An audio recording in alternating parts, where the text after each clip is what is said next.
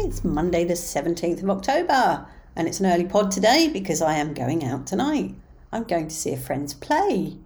I'm not sure if she's acting in it, but she wrote it, so that's quite exciting. I've watched her sort of progress over the years from studying, so on and so on, being in plays. I've seen her acting in quite a few bits, and now she's writing, so that's pretty cool. That's over in Angel, and I haven't been in that area for some time.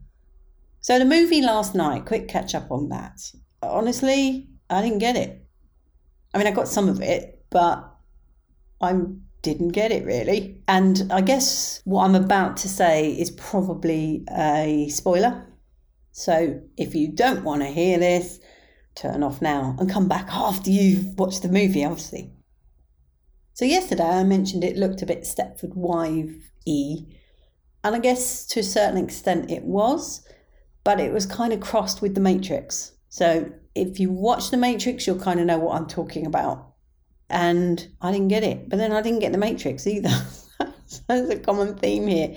I mean, I, I, as I say, I do get it, but it's just so complicated that you just don't need that on a Sunday evening. You just want to be entertained.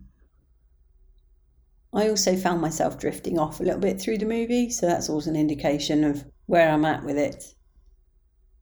And I found it very frustrating because I had two women behind me who just kept putting their feet on the seat. And that is really uncomfortable being bashed all the way through the movie. But my mind was wandering and it was wandering around ideas of what I should do with this podcast in 2023.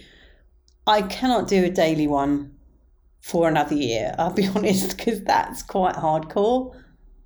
Because I edit, it's not like I just speak, because I haven't got the skill set to just speak. I'm always having to re say things because I trip over words or I just get it wrong so there's a lot of editing involved. Well, not a lot of editing, but there's some editing involved, and that that's quite time consuming.